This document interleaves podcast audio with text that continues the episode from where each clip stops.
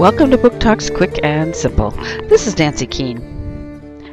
Tony Dungy, head coach of the 2006 Super Bowl champions, shares a story about believing in yourself.